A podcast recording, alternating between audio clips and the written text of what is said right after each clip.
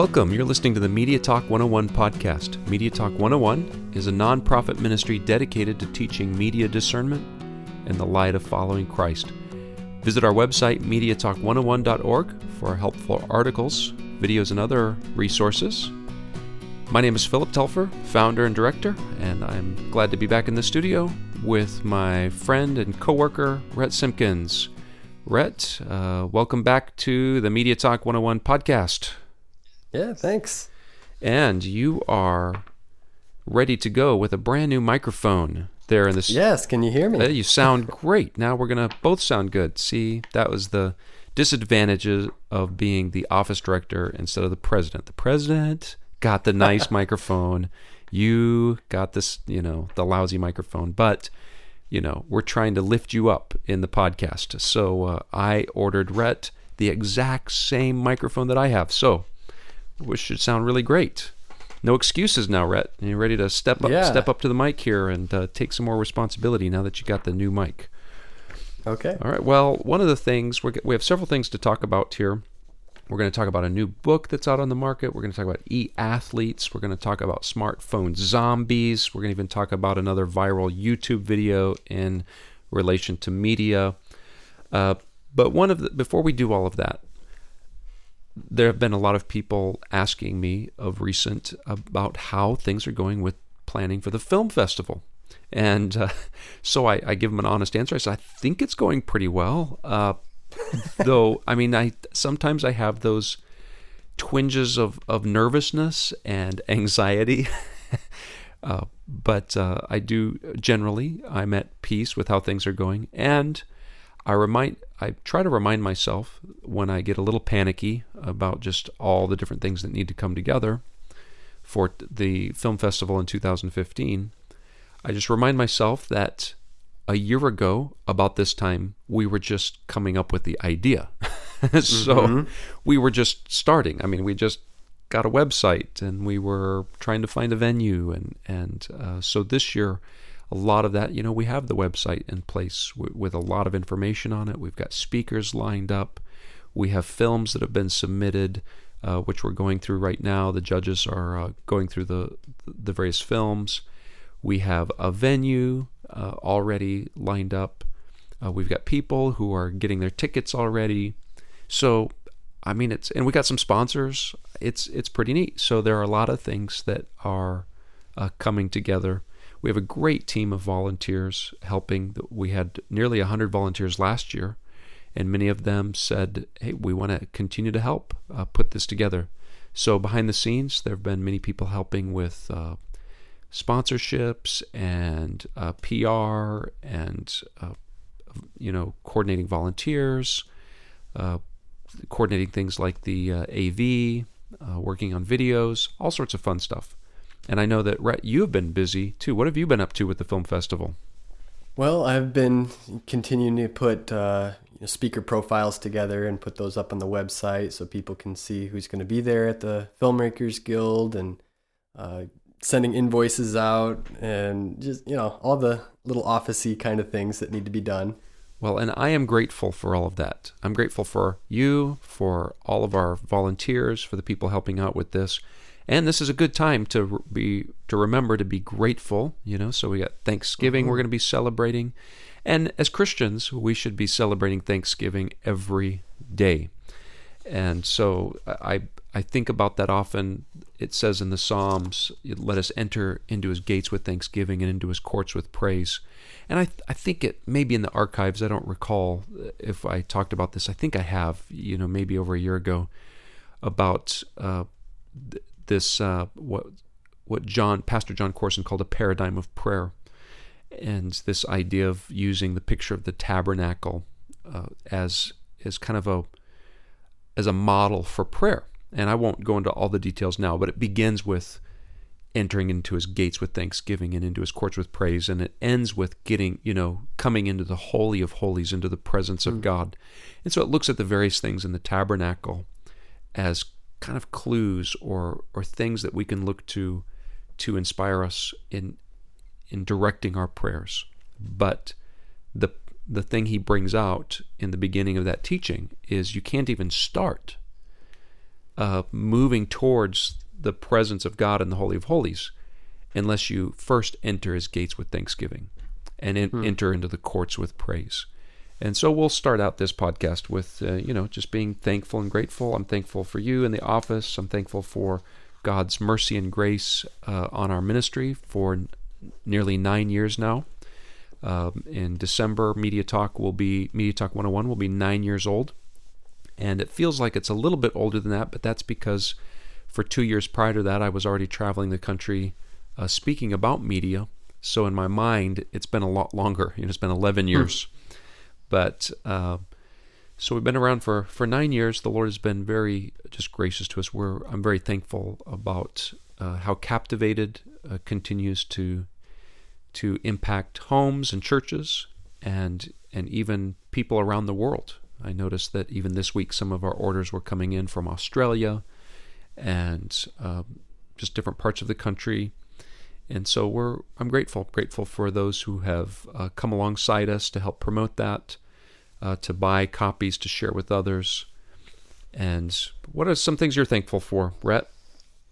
Well, I'm certainly thankful for many of those things, and uh, just the opportunity that God has given me to, you know, provide for my family, and that Media Talk 101 has uh, been an avenue to do that, um, and you know, the ability to be a minister of His gospel. And it's sometimes, you know, working in the office is you know somewhat mundane, but it's awesome to see what God has done through this ministry, and so I'm thankful for that. Thankful for uh, health and uh, the many blessings that God gives us with uh, you know just the things that He knows we need, and so I'm I'm thankful for that. Well, that's great, and uh, so this let's move on to our.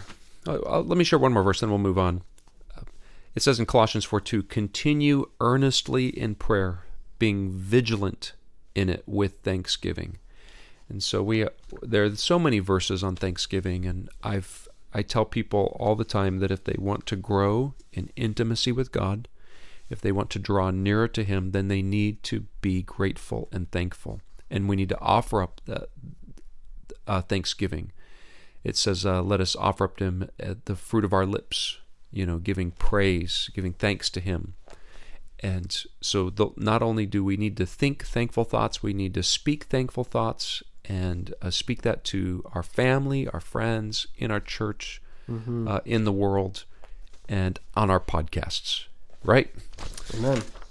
Okay, so this week we've got a, several things to just kind of talk about. The first thing was I was when I drive around, I have I have to, you know, this is not a political podcast, okay? So I would guess that most people would assume that since we are Christian and uh, love the Lord, that we're going to be on that more conservative side of things, which mm-hmm. is true. But yet, nevertheless, when I drive around, I I often listen to uh, national public radio, which is very liberal, and and some people will say, well, why would you listen to that? Well, you know, I like to kind of know how the world is thinking. I like to keep a finger on the pulse of of of how a lost world uh, reacts to certain things. But on the other hand, too, I've actually come across some pretty interesting programs that I've I've learned things from.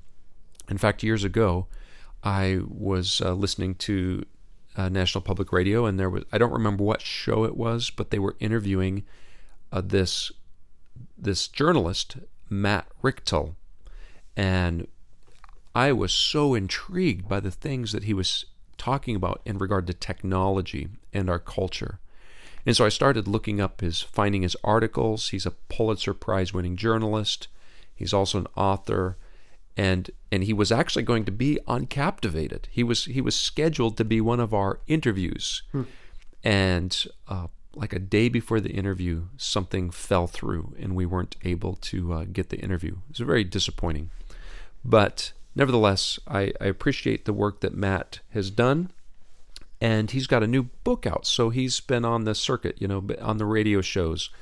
And his new book is called A Deadly Wandering. And I have not read the book. I, I will likely uh, purchase this book, add it to my bucket list of, of books to read, which I'm always reading. And so, uh, but the book has to do with uh, technology. In particular, it, it centers around a tragic story of a young man who was texting and driving and uh, caused an accident which resulted in the death of two men, mm.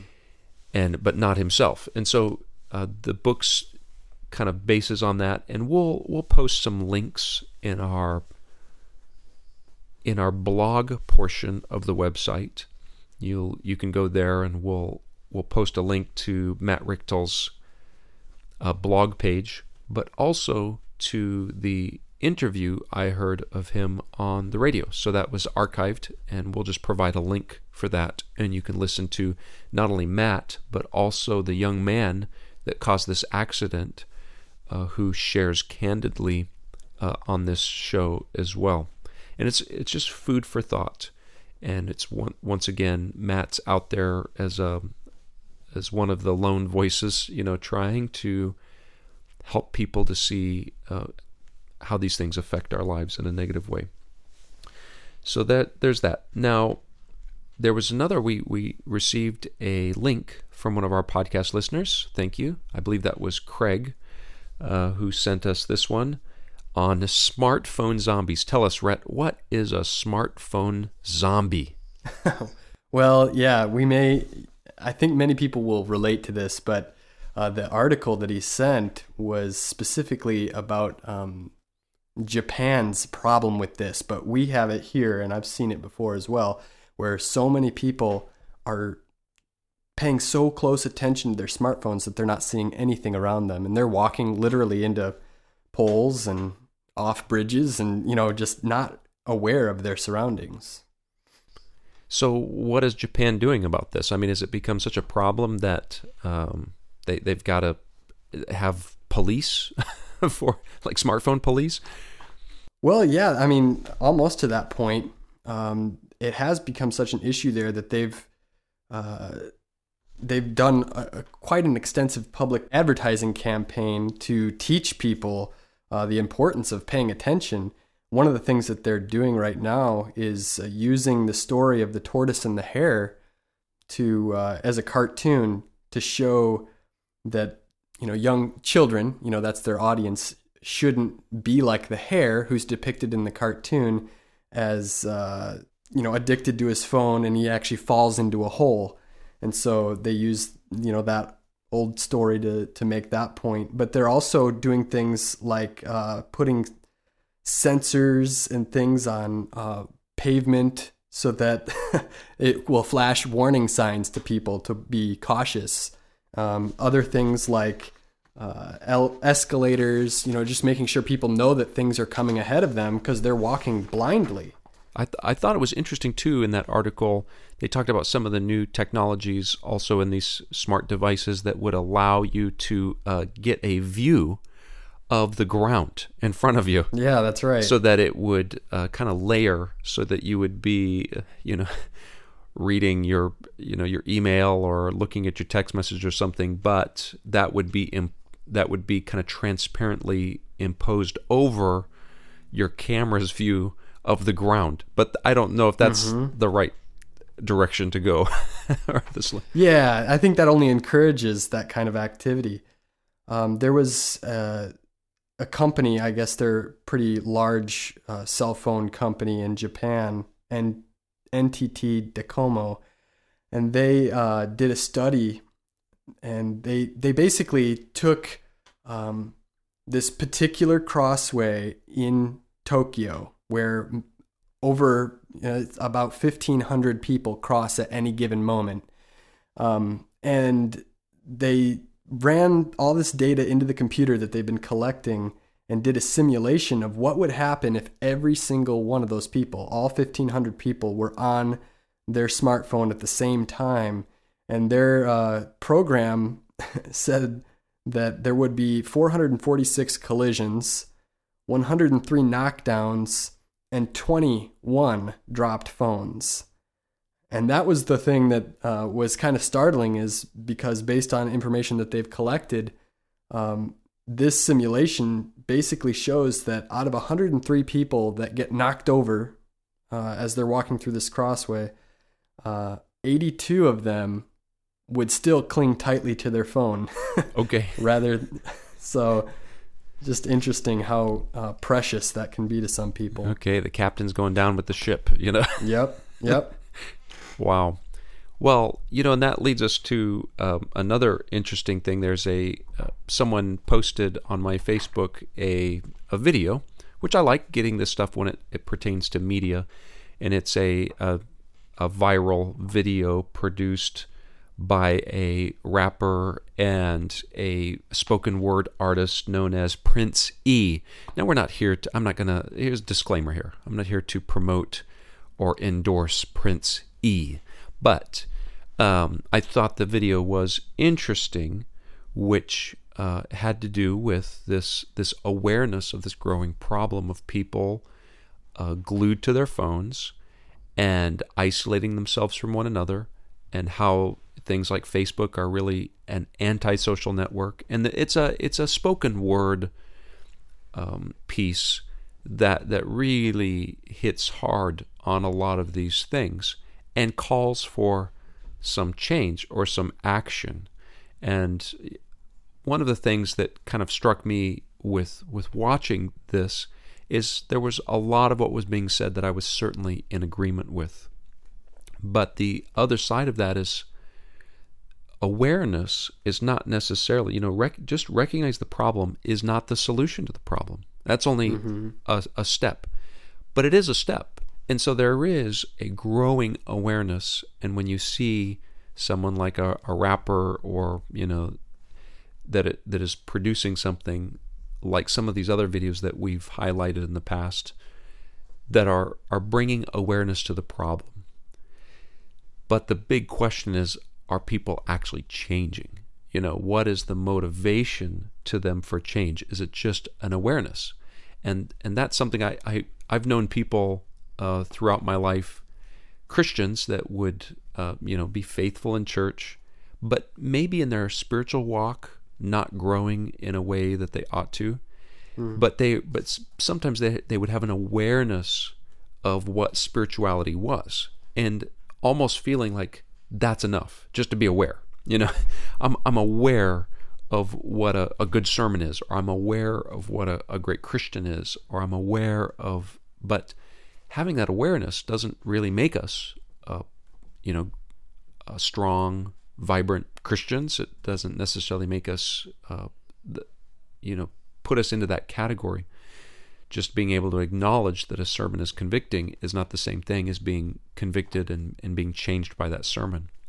And likewise, I have I just have a hunch that as this awareness grows, and we have things like this rap video, where or this spoken word video, uh, I wonder really how much is going to change. And, I, and I'm sure that's the same question we have even with the documentary Captivated, which we're trying to bring awareness to a problem we did try to provide action steps, and then also with this podcast as a follow up, continually trying to to point people to take some steps. And what would um, you know? What are some of those steps? What it what is the solution? You know, where do you go from awareness?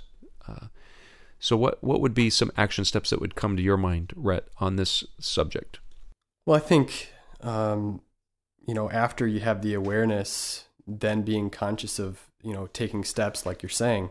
Um, if it's a social media problem that you recognize then turn off the social media. If it's your cell phone put your cell phone away you know be around people. So i think simple things like that um, are a good start. Okay so when so when we think about action steps you know we we look at we have this awareness and then we we have to take take some steps. And in order to do that, the awareness may also mean uh, we begin to monitor what we're doing. And that's mm-hmm. that's one of the things that we teach when it comes to our everyday media diet. You know that we should be monitoring uh, our media intake. So we have our our consumption that's coming into our eyes, our ears, and that consumption needs to be needs to be monitored and we need to start saying, "Wait, I need to I need to start thinking about my own habits, not just say, "Oh yeah, our our world has a problem." you know, mm-hmm. what about what about me? Uh, how do I handle these things? And so as we begin to monitor, then what we're doing is we're training in discernment. We're trying to begin to analyze now, wait a minute, what what am I doing? How am I spending my time? And then when I am consuming media, what am I consuming? So in the in the documentary Captivated, we use the analogy of the all you can eat media buffet, you know, a food buffet where it's not only how much food you're piling on the plate, but it's what's the quality of that food. And those are two different things that we have to discern. Both the the quantity that we're taking in and the quality that we're taking in. And that takes once again monitoring that and then assessing it, personally assessing it. And that's what we would call discernment. Now, that discernment is going to be better or worse depending on where your heart and your motivation comes from. So if you you know that's that's why you know a public service announcement trying to uh, scare you know young people into not texting and driving uh, is a good thing. I mean, it's a motivation. It's a, you could die, you could cause the death of others. That's that's a motivator. But that's not the only motivation, and that only goes so far. So when we talk about the heart, and certainly heart matters from a Christian perspective, you know, as if I was talking to a Christian and saying what what should be the motivator for them to grow in discernment and and not only discern, you know, be a, not only be aware that there's a problem, now begin to monitor my own life, maybe come to the awareness that I have a problem, and then from there, it that's not the solution either. Uh, or discerning that oh this is bad versus this is good, this is too much time versus this is an appropriate time. That's discernment. But from discernment, we need to go to making wise choices, and that's going to really be dependent on where our heart and our motivation. And so here's a it's not a trick question, Rhett. Uh, it can be it can be very simply answered by just meditating and thinking about what did Jesus what did Jesus say was the most important law. He said, "Love the Lord your God with all your heart, soul, mind, and strength." And what would be the next one? Love your neighbor as yourself. So this may seem oversimplistic to some people, but it certainly was not oversimplistic to Jesus, is to say, you know what? The motivation should be love. Mm-hmm. The motivation should be a love, first of all, for God. And we should love Him with all of our heart, our soul, our mind, and our strength. And and then the next thing, our motivator should be our love for others. Our love for others should motivate us to be discerning, to have our hearts trained in discernment, and then to make wise choices. And and we might say, well, how does that work? How does you know how does loving God and loving others uh, become the motivator? Well, what's interesting is Jesus said that you could sum up the entire law that was given to Moses by God, you know, for the people of Israel. You could sum up the entire law in those two things. They're about loving God and about loving others. So when you have the tedious laws like you know, if you dig a hole, then make sure you cover it up. you know, and you say, well, well, why is there a law like that? Why do you have a law that says if you dig a dig a dangerous hole, then you need to cover it up? Well, why? What would what would happen if you don't cover up that hole? Somebody could fall in it, get hurt. And if somebody falls in it and gets hurt, that wasn't very loving to them, was it? No. So we can see that the motivation is love for others. And, and, and basically, you could look at any law, any rule that God gave, and you could, you could find the root of that being this is about loving others. This is about, and this is about loving God. And one of those things that, that are taught in the New Testament about loving others is, is it says in, uh, I believe it's in First John, it says, How can we say that we love God if we hate our brother? Uh, because we actually see Him and we don't see God. So if we're not showing love to the people we see, then how can we claim to be loving towards the God that we cannot see? Mm-hmm. And so this does affect us and how we treat others, how we respond to others. And so certainly things like texting and driving is unloving. It's unloving to to God because if you end up uh, because of your distracted driving, you end up killing yourself, well, that was not His perfect will for you. I don't believe that God wanted you to kill yourself by doing something stupid uh, while you were driving. Worse yet, you kill somebody else. Now you've done something unloving to to another, and so we can see how uh, these laws are. You know, on the here we have the extreme level of actually causing death through texting and driving, but there are much lesser levels, like our our day to day interaction with people, which it's becoming it's very very hard. And I've been I be I'm trying to discipline myself and keep my keep myself trained to say, you know, I'm not just going to give in to this expectation of constantly texting, constantly posting things. Uh, so if you you know if you've uh, and anybody's welcome to friend me on Facebook. Um, but it's going to be a pretty boring friendship on Facebook, to be honest with you. you know, so if you're look, if you're thinking, "Wow, I could friend Phillip on Facebook and we'll be connected," it's like, nope, you won't really be connected because, in fact, it's the worst place to get in touch with me. Uh, maybe once a month, I discover that someone has sent me a message through Facebook, and I, it actually uh, one of my favorite Facebook uh, connections is Corey Schonborn, you know, from uh, Captivated. He was the skateboarder who we interviewed. And Corey is one of these guys that I've mentioned before. I love him deeply. He loves the Lord and he's very vocal about his faith. And he uses Facebook as a platform to really share uh, about Christ. And I, I applaud that. And so you know, I got a I got a message from Corey recently on Facebook that I'd missed for probably a couple weeks because I'm just not on Facebook. But I, I happened to get on there and I noticed, oh, there's a message. And I and it was Corey sending me a little message saying, Hey Phillip, I'm just wanted to let you know I've been praying for you and your ministry. And is there anything that um, you could you could tell me specifically that would help me know how to better pray for you? I'm like, oh, that's great but that's rare, you know. Mm-hmm. so, so it's it's very rare. But I appreciate Corey and and a, and a handful of people who are using those uh, social media platforms to, you know, connect in meaningful ways.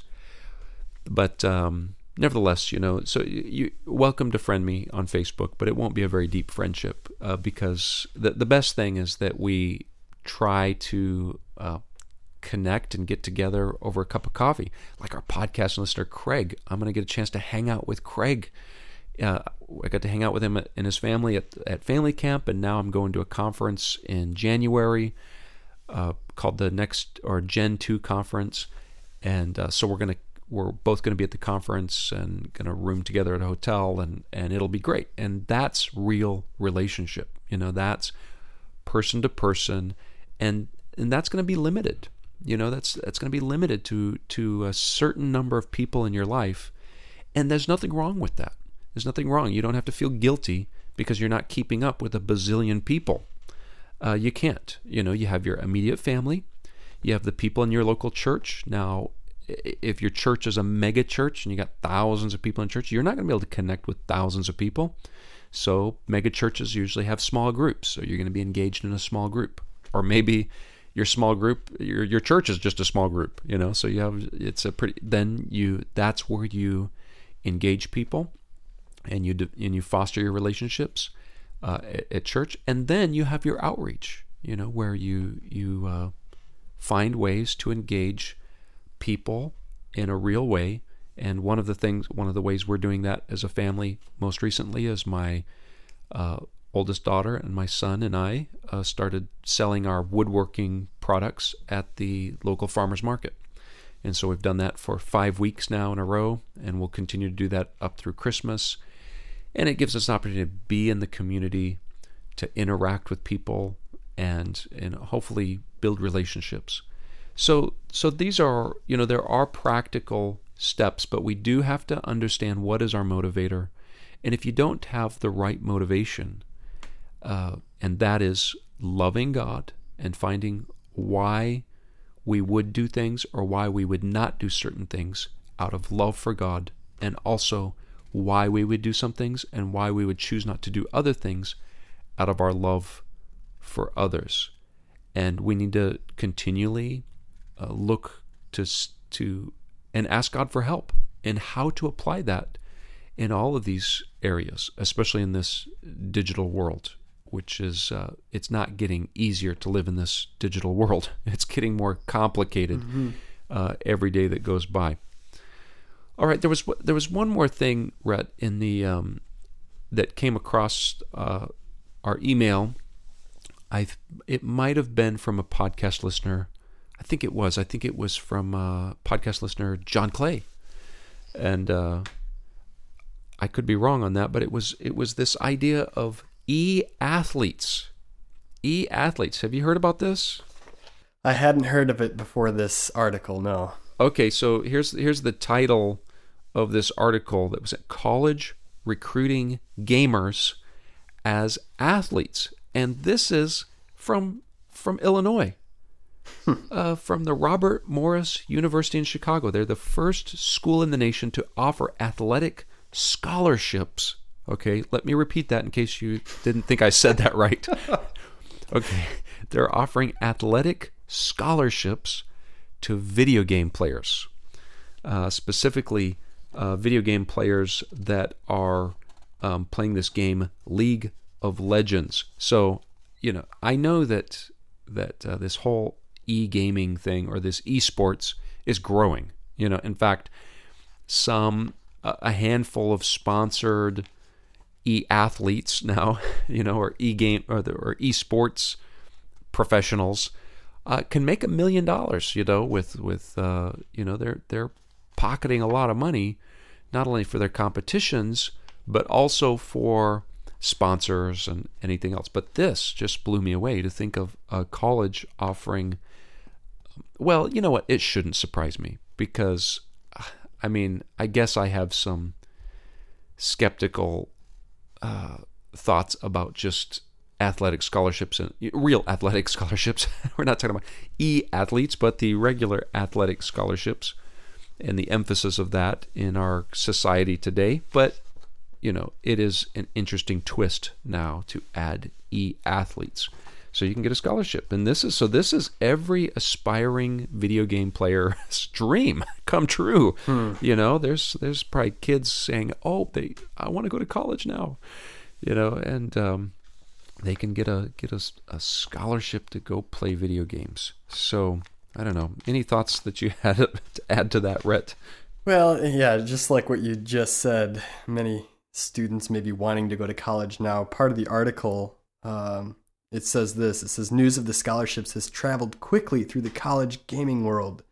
Z Hang, 19, a Chicagoan who competes for a club at the University of Illinois at Urbana Champaign, said he's already seeing his fellow players practice with extra enthusiasm. It's just, you know, they're they're excited now for the opportunity to possibly get a scholarship to go to college, but it's just causing them to play more video games. Well, and that's just it. I mean, the what the skills that they are acquiring may not necessarily be transferable to anything other than playing that particular video game. Mm-hmm. So I I have an action step here, a suggestion for you, is um, for your kids. This will be for parents, and actually this is great for adults, and that is go out and buy a Japanese kendama. Okay, You're you might like, have to explain what that is. What? Yeah, kendama. I think it's K E N D A M A. It's a it's an it's a Japanese toy that's been around for a while. I'm I'm keen on it because I came across one a couple years ago. They're made out of wood, so so I thought, oh, this is something that maybe we could make. And so I did. I, I made a kendama probably about a year ago in our wood shop, and we gave it away as a gift and then but it was challenging. It was challenging to make and let me explain the kendama where most of us are familiar with the cup and ball game you know where you have a the little stick with a cup on it little wooden stick. It's got a little cup and then it's got a string with a ball dangling from it and you and you flip the ball up and you catch it on the stick or in the cup. Well the uh, the game japanese game kendama is like the cup and ball on steroids you know? So it it it looks like it has a cross piece and then it has three different they're not necessarily cups they're just little uh, concaves you know but they're different sizes. And then there's a there's a a little peg on one, so it's not even a cup; it's a peg, and there's a there's a hole in the ball, and it's and it's dangling on a string. And so the game is you you get the the ball bounced up and, and balanced on the biggest cup, and then you you uh, pop it up and you you turn with your hand to the the next smallest cup, and then you do it again to the next smallest cup, and then you then you flip the ball up in the air and you catch the ball with the peg through the hole, and it's very very challenging. Um, now, why would I say this? I mean, now is is there a transferable skill there? You know, Are they going to give out scholarships for that? No, they're not. You're not going to get a scholarship for this, but but you're going to have some fun, and um, and it's going to be some good uh, real high eye hand coordination, and uh, something you won't get addicted to for sure. You might get frustrated with, and so you know, go out and get a kendama that costs you twenty bucks. If you want a custom one made by Timeless Wood Toys, uh, aka Phillip Telfer and his children, uh, you know, give me an email. We'll we sell them for twenty five dollars because they're handmade. You know, but this isn't meant to be a sales pitch. You can get one on Amazon for twenty, or you could order one from us if you'd like for twenty five. It might take us a couple weeks to get it built for you. They're a little challenging, but anyway, uh, get a kendama. Skip the video games uh, you know, if you if your children must, you know, if they if they're college bound, um, I wouldn't set their hopes up too high on getting there on a video game scholarship. I'm not sure that's the best direction to go, but you know, that's just my opinion. you know, it's almost to me, it almost seems like you know the odds of winning the lottery. You know, a lot of people play it, but who really wins? And you know, if so many kids think, oh, if I if I'm good at this particular video game, I might go to college. That's just not a logical way to that end. No, no, I don't think that, and I don't think that's necessarily a, a the right direction. And now this, I, am very keen on this, and I know we we should uh, probably be wrapping up this this podcast. But what really intrigues me is I'm gonna I'm gonna let so, I'm gonna let something out here to our podcast listeners that uh, you already know about Rhett, you know, because we're friends we're not we're mm-hmm. not you know if we were Facebook friends, you wouldn't know about this because I don't share anything on Facebook. But if you're really my friend, then you know that uh, for over two years now, I've been working on a novel. I've been writing mm-hmm. writing a novel, and it's and the and the the main character in this story is a is a young man who's aspiring to be a pro video game player.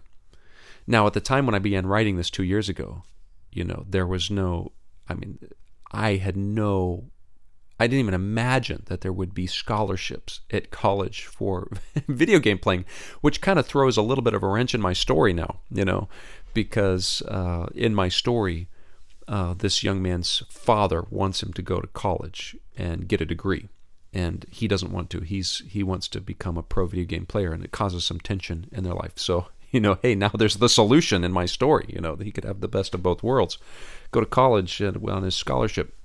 But nevertheless, it's an interesting story. But it's about the transformation of this young man's life through some um, difficult circumstances that he has to go through, and realize that a lot of these uh, supposed skills and accomplishments in the video game really don't uh, translate to to skills or abilities or relational um, aspects in real life. And so it's a it's a I hope it's going to be a good story. It's don't don't hold your breath. It's don't don't put a pre-order in yet for it. It could be a couple years yet before it's done. And by then, man, I may have to rewrite the whole thing once every college in the country has a scholarship program for e athletes. So I did hear that there is some uh, a lot of joking going on on the campus, you know, from the jocks, you know, you know, the football players yeah. and. I bet. I, I mean, e athlete. That's kind of an oxymoron, isn't it? I think so. I, I think that doesn't really work. But we live in a world that's pretty bizarre. so it's a it's a strange world we live in. Who yes, knows who knows what's next? I, I really didn't see that one coming. That one did take me by surprise.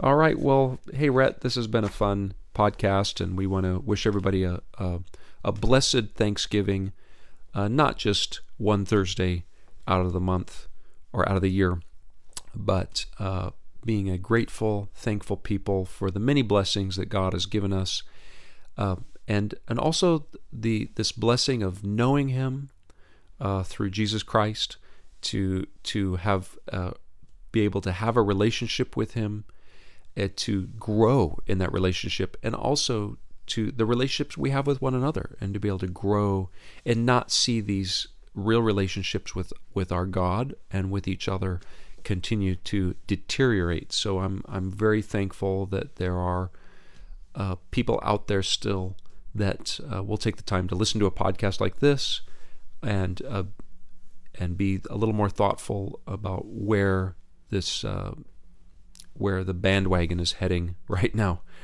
and uh, that that cultural stream, and being willing to be countercultural, and to to be a subculture within this, and and just kind of a uh, hopefully next podcast, uh, Lord willing, if I can get my act together, we're going to be talking about a a new a new workshop that I'm putting together for some conferences called Thriving in Babylon. And it's about raising godly families in a pagan culture. And it's going to be looking at the life of Daniel and his companions uh, coming out of out of uh, Jerusalem and being sent into Babylon. And and there's uh, some interesting things that the Lord's put on my heart that I believe that we can draw parallels from for our own time. So hopefully that's my that's my hope to have that ready to go uh, in a month's time and to at least begin to, to talk about that. Oh, and one more thing before we go, Rhett. I just want to encourage our podcast listeners to continue to send us articles or videos when you see them and send us questions. It's been a long time since we've received a question from a podcast listener, and we can only guess that either we've answered all the questions that are ever thought, which is probably not the case, um, or or you're just not answering asking your questions that you might have. So we would love for either questions or even suggestions for future podcasts. That would be great. Thank you for listening to the Media Talk 101 podcast. Be sure to tune in next month for more conversation about media discernment in the light of following Christ. If you're interested in learning more in the meantime, visit MediaTalk101.org for helpful articles, videos, and other resources, including archived podcasts. And if you have a question or comment that you would like addressed on this podcast, send them to podcast at MediaTalk101.org. That's podcast at MediaTalk101.org.